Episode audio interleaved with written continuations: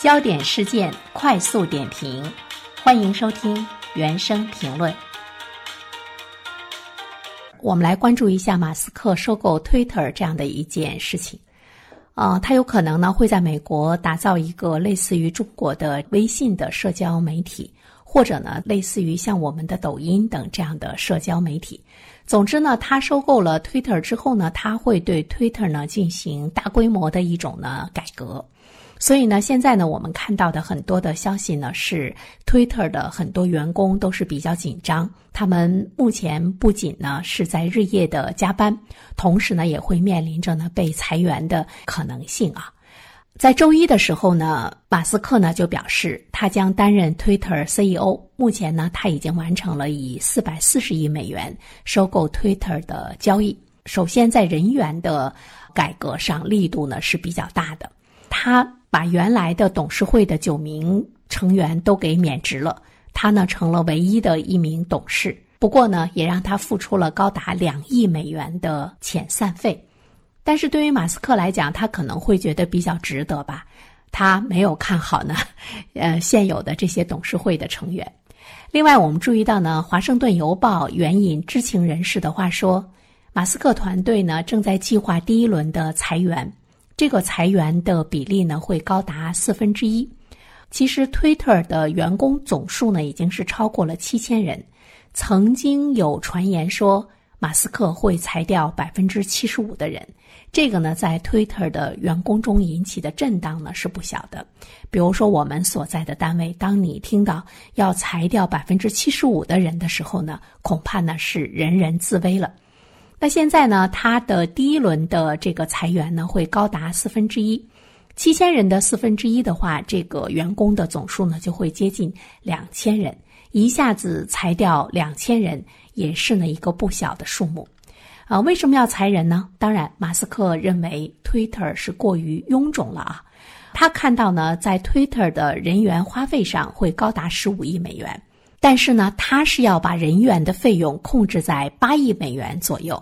那么这么看来的话，裁掉 50% 的决定是比较符合他的这个$8亿的人员成本的。当然，作为 Twitter 的员工来说的话呢，他们很苦恼啊，他们的尊严受到了一种亵渎，认为自己不应该呢被当作亿万富翁游戏中的棋子，但是没有办法。所在的公司已经被别人收购了，那么命运呢，就是掌握在别人的手中。其实现在 Twitter 员工的日子呢，并不是非常好过。他们除了担心被裁员之外的话呢，工作的时间也比平时长了很多。部分员工已经被要求每周工作7天，每班工作12个小时，这就是相当于每周工作84个小时。比我们国内的互联网公司的工作时间要长得多得多了。据悉呢，这些员工要在11月初完成马斯克的任务，如若不然，还将面临着被裁的这个风险。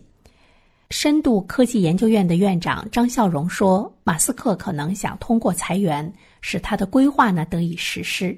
他保留部分核心人员的基础上呢，其实他还会招揽相关的顶尖人才，更好的来完成它的一个技术的这个改造吧。如果裁员 50%， 它要支付数亿美元的补偿金。但是对于马斯克来说的话呢，跟价值$440亿的收购相比，显得微不足道。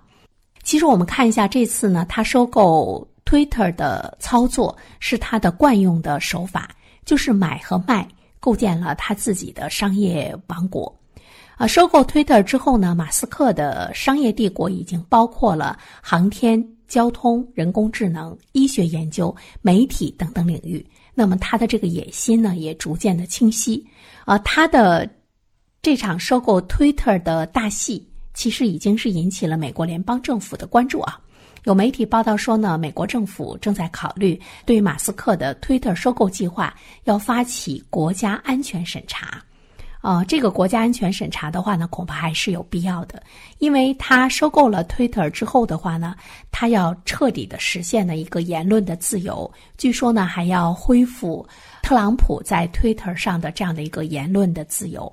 那么对于美国这个国家来说的话呢，很可能在某种状态之中会造成这个国家这个层面上的一种呢这个分裂。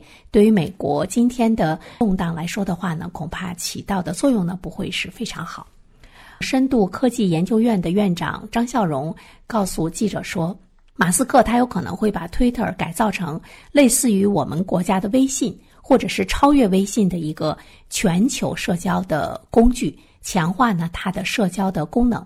而且呢，在它规划的这款社交软件里，可能会有新的互联网的一种支付的功能。我们都知道马斯克在区块链加密货币方面呢有过深入的研究，所以说呢这款社交工具上可能会有加密支付的相关的设计。